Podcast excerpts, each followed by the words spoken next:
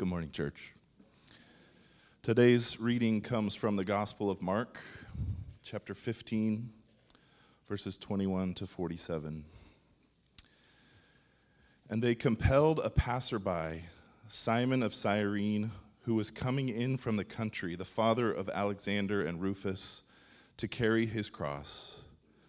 And they brought him to the place called Golgotha, which means place of a skull. And they offered him wine mixed with myrrh, but he did not take it. And they crucified him and divided his garments among them, casting lots for them to decide what each should take. And it was the third hour when they crucified him. And the inscription of the charge against him read, The King of the Jews. And with him they crucified two robbers, one on his right and one on his left. And those who passed by derided him wagging their heads and saying, Aha, you who would destroy the temple and rebuild it in three days, save yourself and come down from the cross. So also the chief priests with the scribes mocked him to one another, saying, He saved others, he cannot save himself. Let the Christ, the King of Israel, come down now from the cross, that we may see and believe. Those who were crucified with him also reviled him. And when the sixth hour had come, there was darkness over the whole land until the ninth hour. And at the ninth hour, Jesus cried with a loud voice, Eloi, Eloi, lema sabachthani, which means, My God, my God, why have you forsaken me? And some of the bystanders, hearing it, said, Behold, he is calling Elijah. And someone ran and filled a sponge with sour wine, put it on a reed, and gave it to him to drink, saying, Wait, let us see whether Elijah will come to take him down. And Jesus uttered a loud cry and breathed his last. And the curtain of the temple was torn in two from top to bottom. And when the centurion who stood facing him saw that in this way he breathed his last, he said, Truly, this man was the Son of God. There were also women looking on from a distance, among whom were Mary Magdalene and Mary, the mother of James the younger, and of Joseph and Salome. When he was in Galilee, they followed him and ministered to him. There were also many other women who came up with him to Jerusalem. And when the evening had come, since it was the day of preparation, that is, the day before the Sabbath, Joseph of Arimathea, a respected member of the council, who was also himself looking for the kingdom of God, took courage and went to Pilate and asked for the body of Jesus. Pilate was surprised to hear that he should have already died. And summoning the centurion, he asked him whether he was already dead. And when he learned from the centurion that he was dead, he granted the corpse to Joseph. And Joseph brought a linen shroud, and taking him down, wrapped him in the linen shroud and laid him in a tomb that had been cut out of the rock. And he rolled a stone against the entrance of the tomb. Mary Magdalene and Mary, the mother of Joseph, saw where he was laid. This is the good news, and this is the word of the Lord.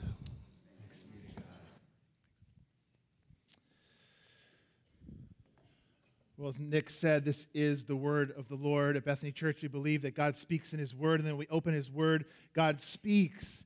He speaks, uh, and to, to, we prize it. We want to privilege it. We want to study it. We want to open it.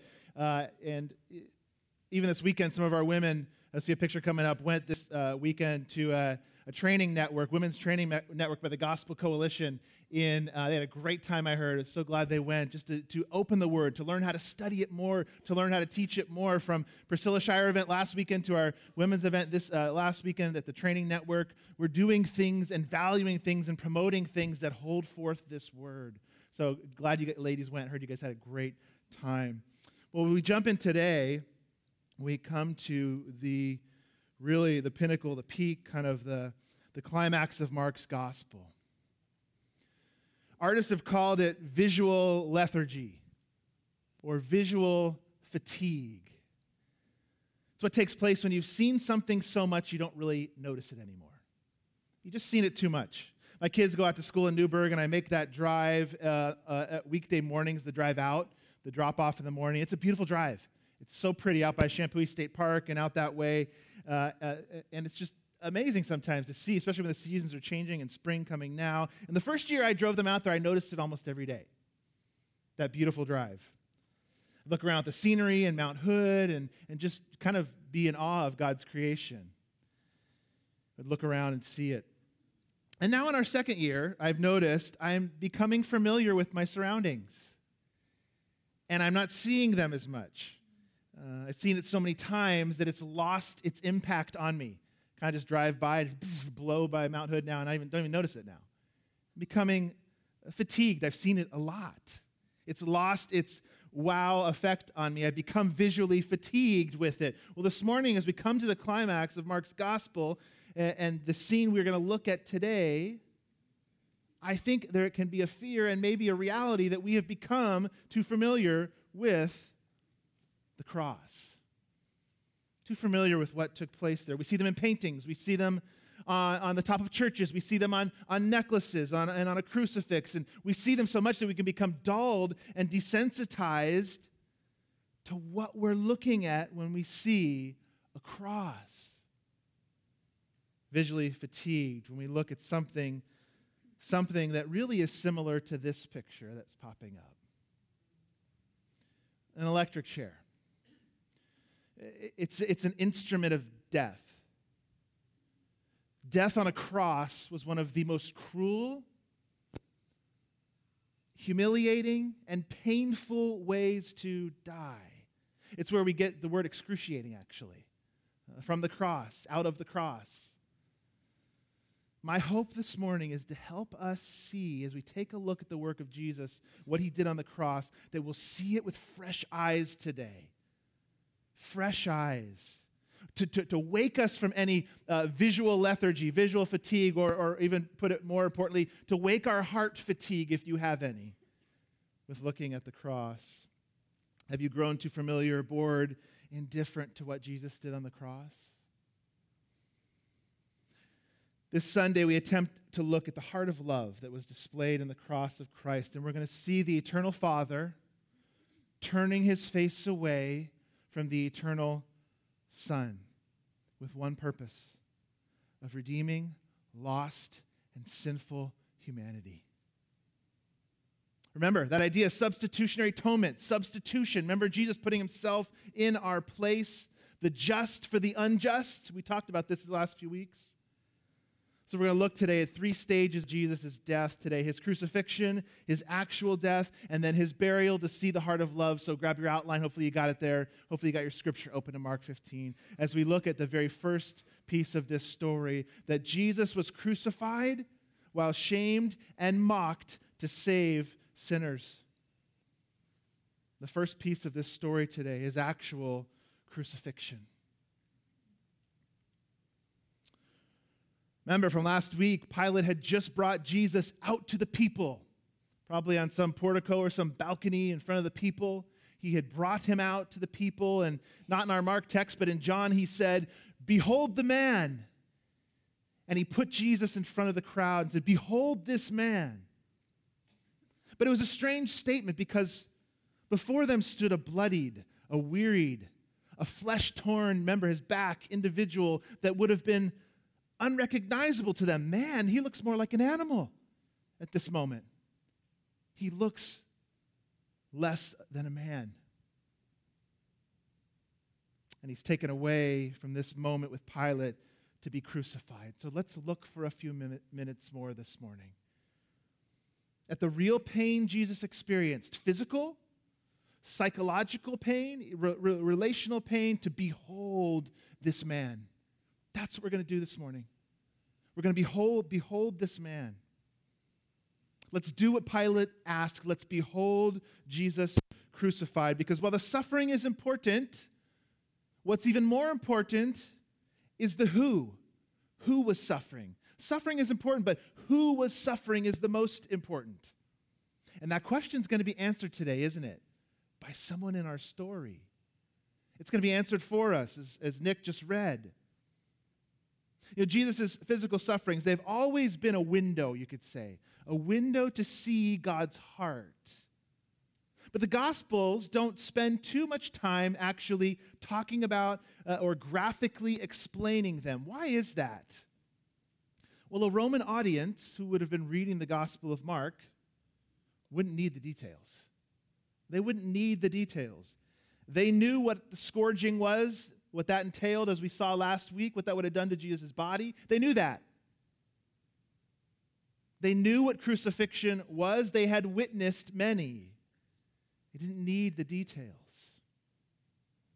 The details are this, though it was the most degrading, humiliating, and one of the most painful death experiences that Rome would use to not only punish criminals, but to deter others.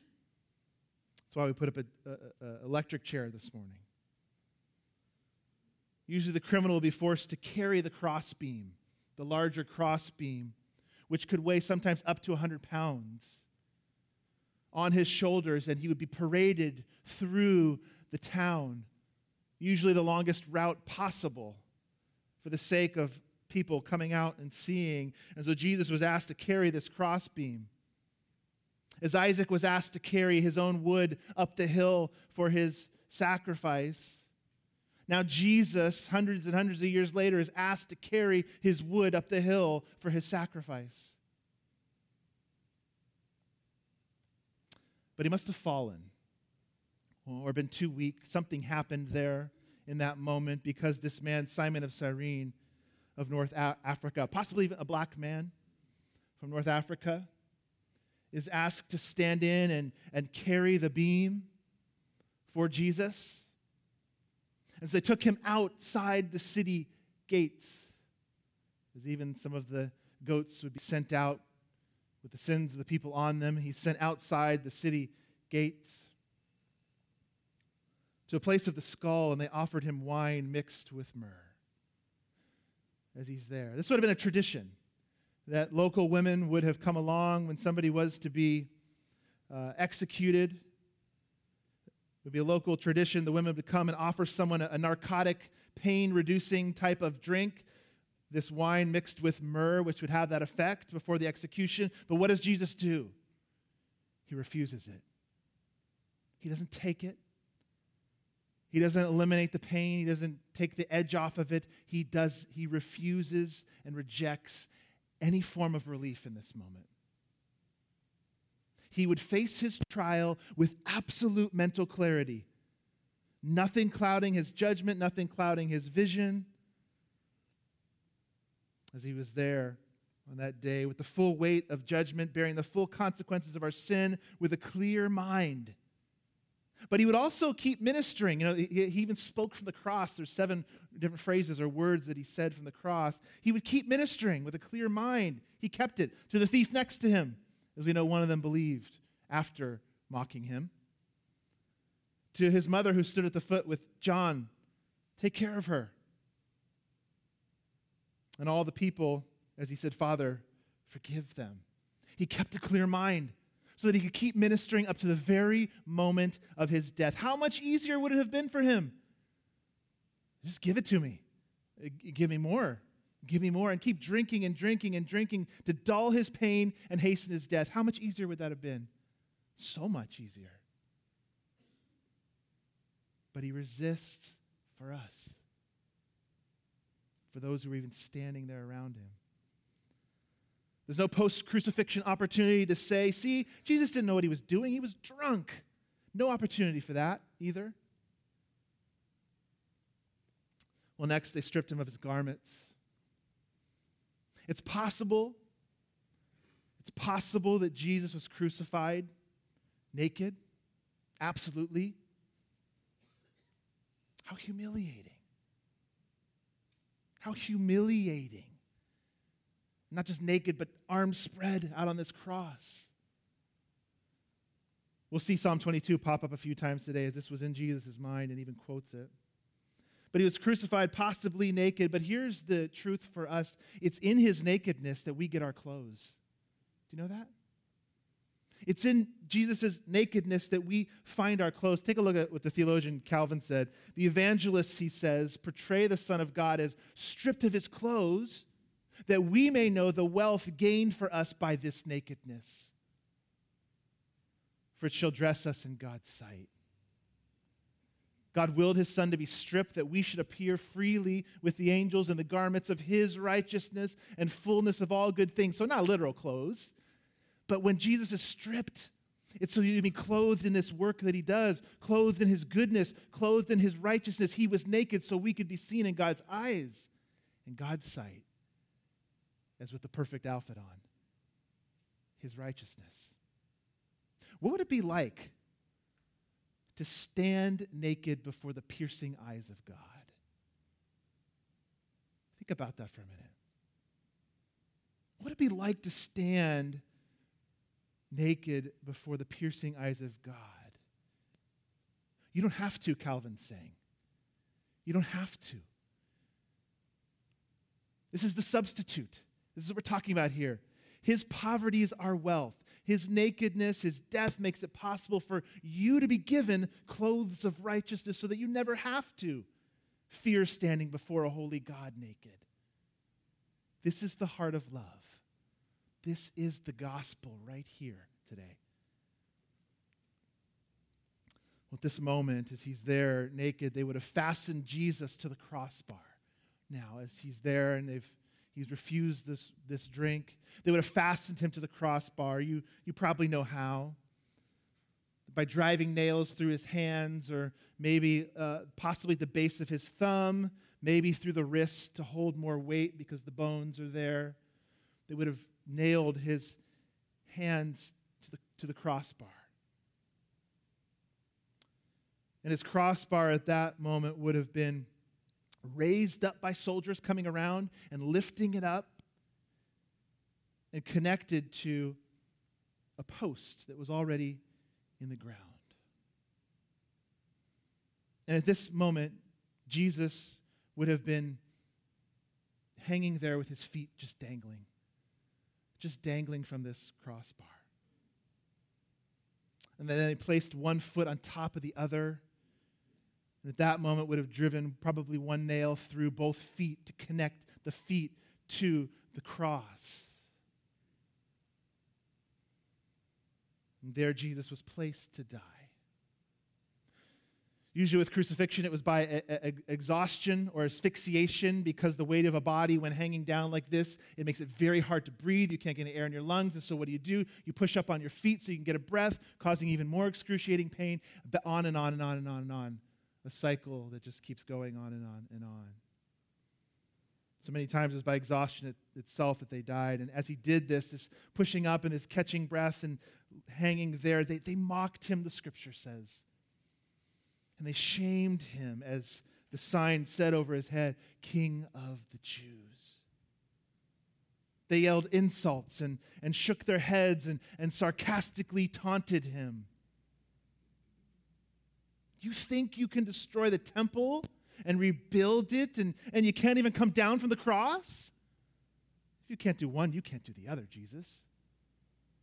You can save others, but you can't save yourself in this moment. Aha, we've got him. But it's in the very taunting that the all powerful sovereign God is accomplishing the very purpose of salvation, even in the taunting. They're the secondary causes that are enacting the first cause, which is God and his divine decree that Jesus would die. Psalm 76 says, God makes the very wrath of man to praise him. That's what's happening here. They think they're destroying the helpless, the pitiful, the weak, the, the, the misguided, the blasphemer, as they've called him. Do you remember? When ironically they're bringing about the very saving they're taunting him for being too weak to accomplish. It's incredible. If you come down from the cross, the, the scribes say, then we'll believe in you, but you're too weak. His weakness is the very reason they've always wanted nothing to do with him. And they say it. If you come down, we believe in you, but ah, you can't. Just come on down. We'll believe in you then. Imagine the taunting. I mean, come on, Messiah, that's all you got for me? This is all you got for us? All the while, they're looking at in the face of the greatest act of love that's ever taken place. the most powerful rescue, the most obedient uh, act of strength, actually, that's ever been witnessed. Not weakness. They weren't looking at weakness, they were looking at absolute, bold, obedient strength in this moment. I love how Keller puts, puts it. He says, It takes far more strength to be voluntarily weak for someone else. That's what he's doing.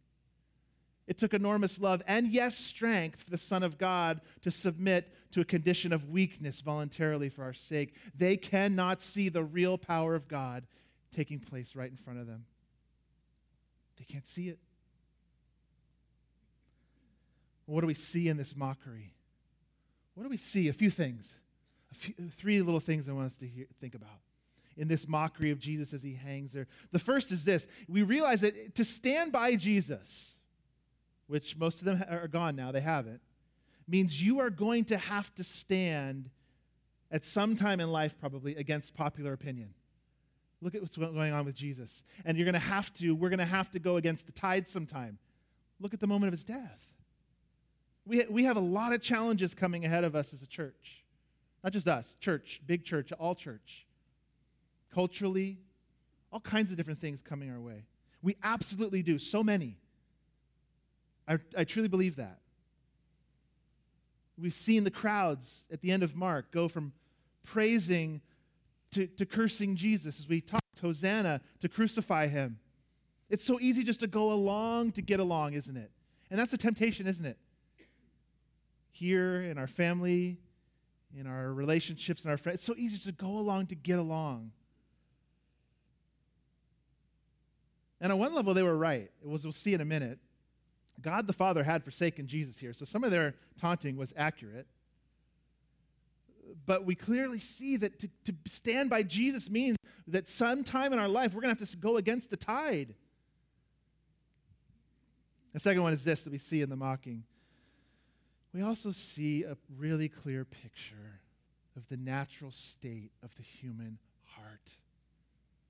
It's really hard because we're in that we're in that big clump of humanity too. The one you and I are born with. It's to be at enmity, the word scripture uses, with God. Hostility to God. Romans 8 7 says, The natural mind is hostile to God. It means you're born hostile to God. And we're seeing that in this mocking of God, of Jesus. The human heart, it means, is not neutral from birth. Let me say that again. The human heart is not neutral from birth. Apart from a work of the grace by his Spirit, which makes you his friend, people are not neutral to God. That's not how we're born. We're seeing that here. Now, that doesn't mean that every human being walks around cursing God. That's not what that means. But it does mean, so I think at the very least, that humanity hates anything that threatens our autonomous control of our life. We're hostile to it, even if it is God. The God with absolutes? Well, I'll take the ones I like, but the ones I don't, that's not my God. Or my God wouldn't do that, say that, require that, allow that. That's not my God. That might be the God of the Bible, but that's not that's not my God. We see it showing up here the natural state of the human heart. We see it in the hostility that shows up in the offense of the gospel, even when we share that we're sinners that need a Savior. And that we're saved actually by grace alone, not by doing something great and mighty for God. We're saved by His great and mighty act that we're looking at today. And the offense that is to people. Here's the third one Maybe it's in your own heart. You find yourself growing cold and you've become sort of numb to the cross today, lacking an affection toward God. Here's what Jonathan Edwards said about that The natural heart does not love to have much to do with God. The natural tendency of the heart is to fly from God and keep a distance from Him. They see no manner of beauty or loveliness, nor taste any sweetness in God. And because they can't see His beauty, they're not pleased. He's omnipotent and can do whatever He wants. And so we run from God. Hostility can show up in our own life when God sometimes might cross our will. or not answer a prayer that we're thinking should be answered a certain way. Or the hardest one for us as humans, we know it, is when suffering comes into our life. And when we find ourselves being angry with God, when that does, even as followers of Christ, a little hostility can raise up in our heart, can it? Towards God in our anger. Humans are, this moment of mockery shows us, natural enemies and hostile to God. We're not neutral. There's no neutrality until He makes you a friend. Or there's only or there is no neutrality until He makes you into a friend of His. Then you become a friend, a follower, a disciple. How do we know? It took something as serious as the death of His Son to bring it about. That's how we know. I mean, if it was just a little issue, it wouldn't have taken such a grand sacrifice. We know that humanity has a big problem because it took the death of his own son to fix the problem. That's how we know. And that's where we head next. Jesus died like no other, forsaken yet affirmed and loved. It took something so serious to save us, to, to destroy that hostility between God and man, to change our hearts, to make us friends. It took something so radical and drastic. Let's take a look at it now. What happens is Jesus now hangs on the cross, approaching his death. The crucifixion began around 9 a.m., and it's now approaching noon. He's been there a few hours when the sun would have been at its highest point, high noon, top above the sky. When verse 33 says this of chapter 15 The sixth hour, when it had come, there was darkness over the whole land until the ninth hour a supernatural, miraculous event took place. It was a cosmic sign in the sky. Not not a solar eclipse, it was the wrong time of year but a cosmic, miraculous sign of mourning. As darkness covers the land, probably just locally there, geographically.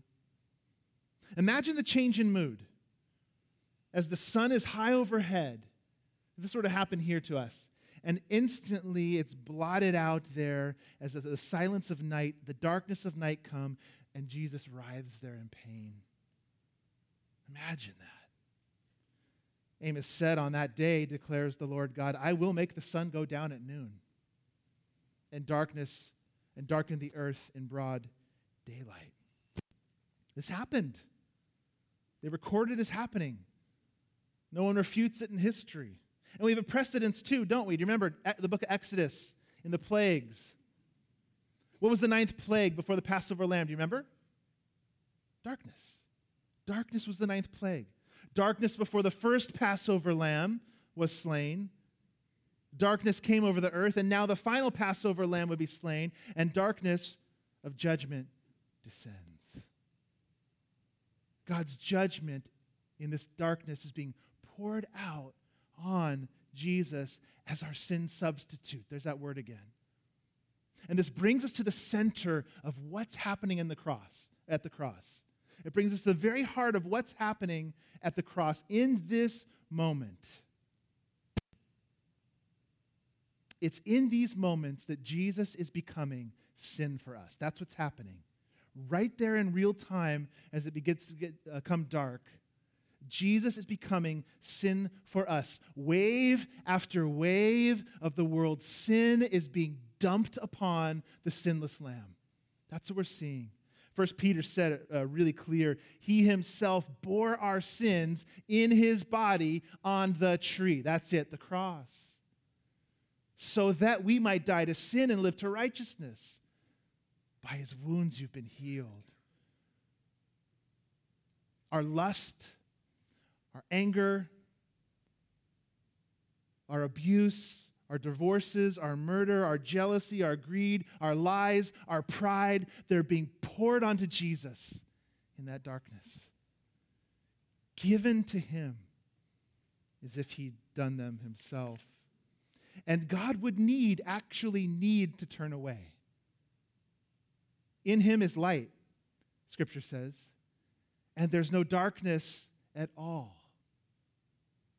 He cannot positively approve fellowship, look on sin with positivity. He is perfect holiness. He just can't do it, or he ceases being God. He can't.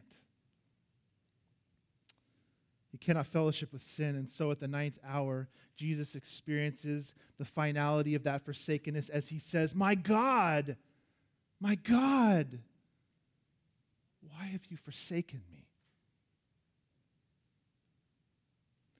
Question carries with it a gravity and a mystery that stretches our minds to comprehend. It just does.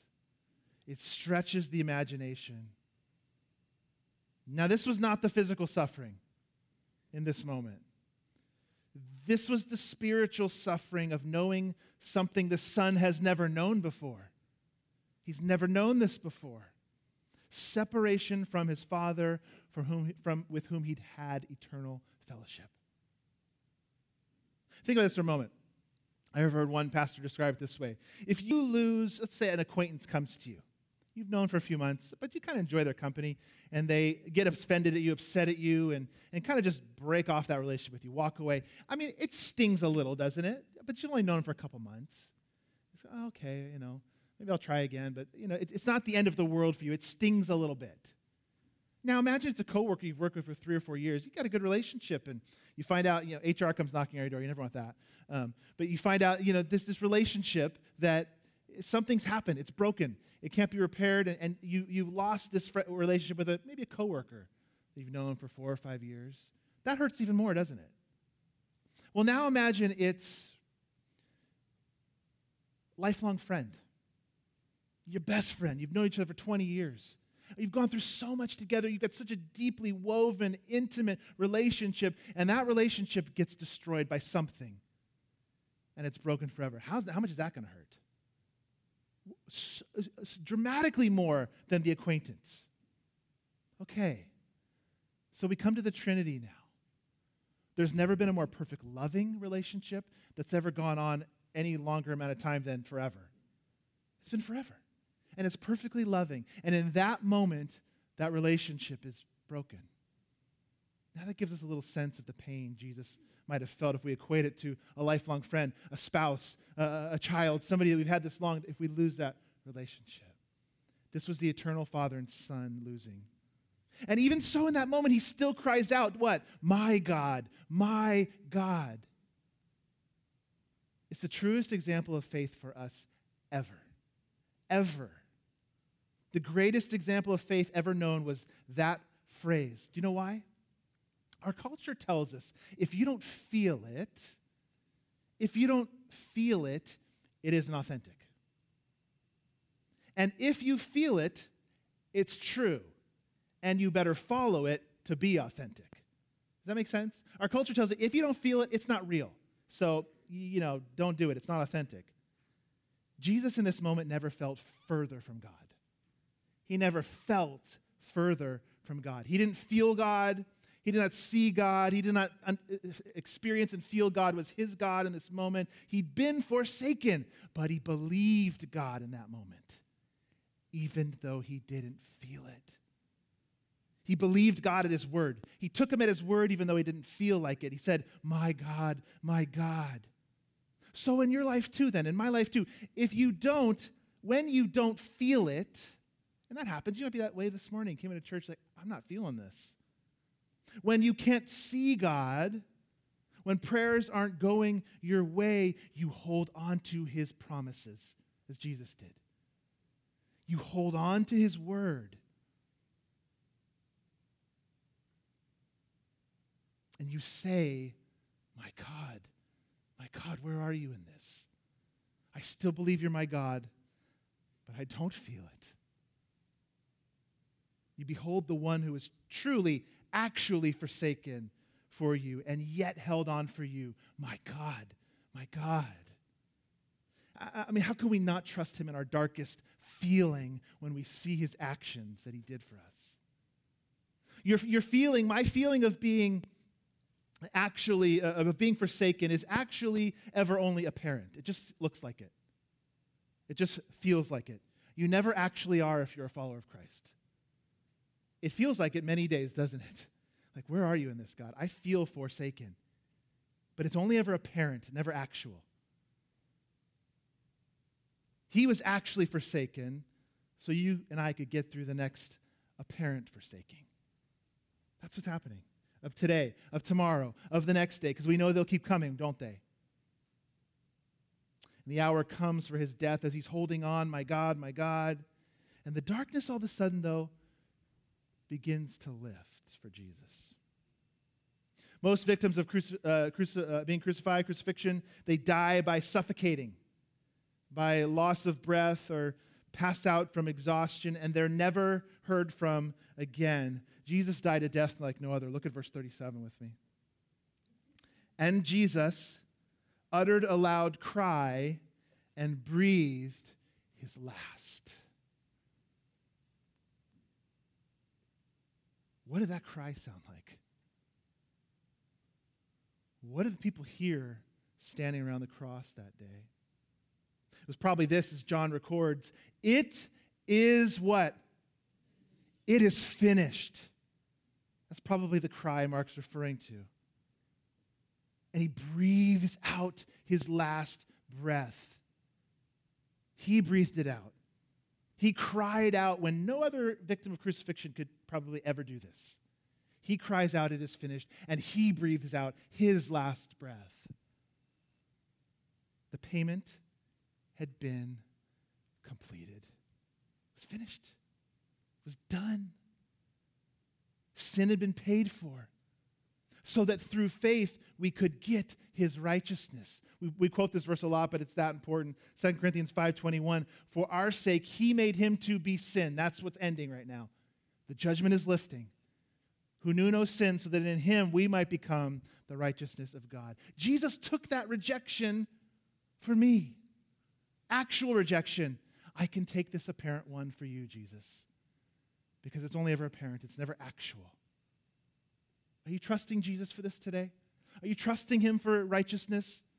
Not your own goodness, but his, his clothing, his pure white robe, however you want to speak metaphorically about it, his, his billion dollar bank account, however we want to put it into our terms today, for you?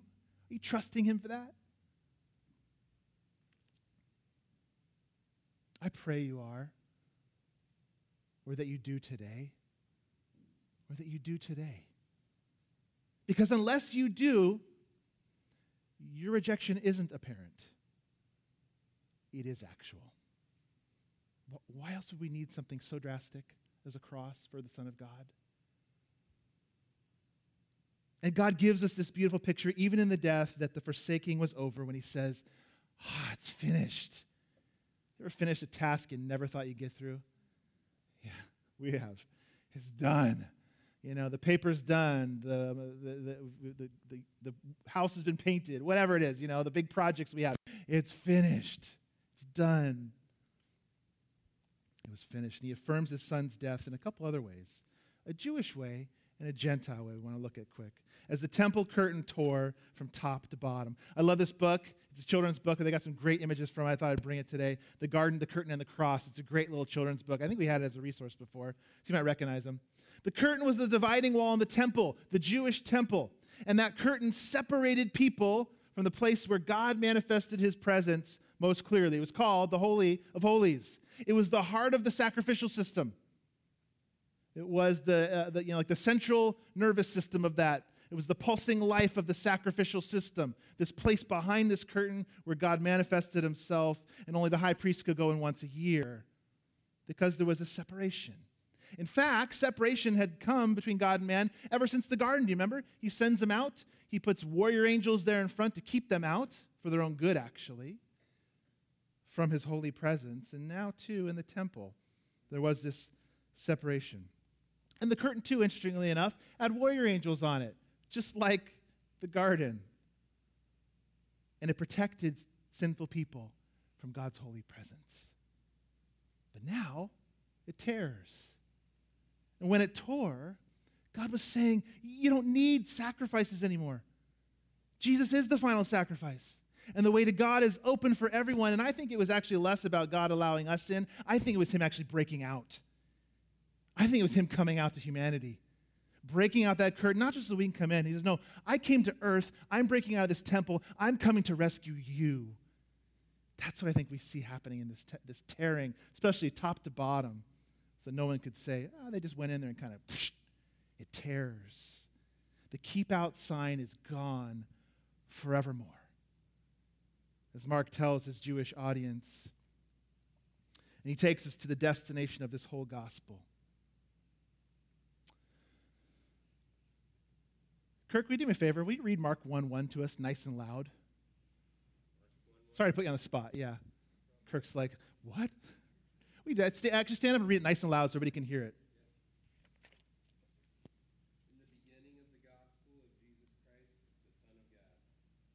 Thank you. Short and sweet. Beginning of the gospel, Jesus Christ, Son of God. Along comes a centurion, a Greek now, not a Jew, and he's the only person in Mark to speak these appropriate words about Jesus. Look at verse 39. And when the centurion who stood facing him saw that in this way he breathed his last, he said, Truly, this man was the Son of God. This Roman centurion who would have overseen many crucifixions, it wasn't the miracles, it wasn't the teaching, it was the way Jesus died different that made him affirm his deity. It was in the way he died. Whether it was the breathing his last or what he said, it's finished. This Roman centurion affirms Jesus' deity. And I want you, I want so badly to affirm that as well. Can you affirm with the centurion today? He is the Son of God. He was then, he still is today. He will be forevermore. Can you affirm that today? With the centurion. I love that after his death, you know what? It's so gracious of God. After his death, we only get to hear from the positive people. Before his death, we see the, the mockery. After his death, we get the centurion. We get the woman who are talked about here. We get Joseph of Arimathea, and John Gospel records that Nicodemus as well comes for the body. And there they were, the Marys, the women, and Salome. The women were there. The women stayed close. And it's their love for Jesus by sticking close, going against the tide, standing there while he was mocked, that establishes them as the eyewitnesses. They get to see it.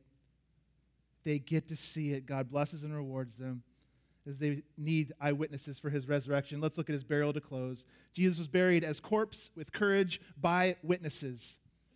As corpse with courage by witnesses. There's no mistake here. Jesus was buried because Jesus is really dead. The human body of Jesus truly expired. The soul, I believe, was in the presence of God the Father until the resurrection. He really died. And Mark makes it really clear when Joseph went to ask for the body, verse 44. Pilate was surprised to hear that he should have already died, and summoning the centurion, he asked him whether he was already dead.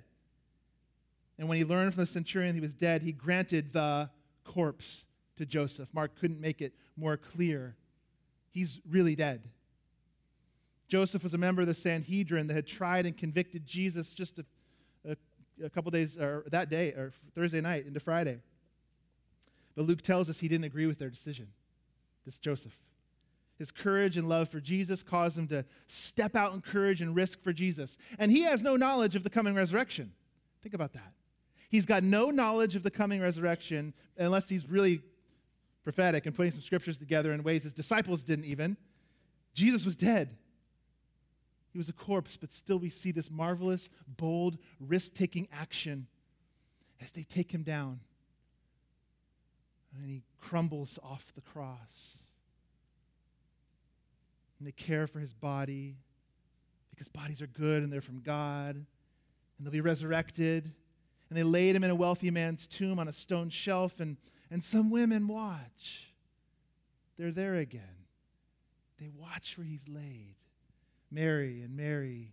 Why are they mentioned here again? He just mentioned them a couple verses ago. They're mentioned again. Well, for one, they loved Jesus. They didn't care who knew. But they're here on this Dark Friday because Sunday is coming. That's why they're mentioned again. Because in a couple short days, a few hours, this same Jesus will be resurrected from the dead. And so they're mentioned again because Sunday is coming. This Jesus for you and I, he was crucified, he died, and he was buried. But the story doesn't end there, does it? That's why they're mentioned, because we'll see them again next Sunday. Would you pray with me? Lord, what a heavy picture in the cross as we come to the work that you accomplished for us in the death of this one who was and is truly the Son of God. Lord, let no one leave here today indifferent to the work of uh, Christ on the cross. Whether it's a first time wrestling, great. Whether it's a first time acceptance for what he's done for someone, great. Whether it's a renewal or rekindling of passion for Jesus as he was rejected for our sake, great. Do your work, we ask, God. In Christ's name we pray. Amen.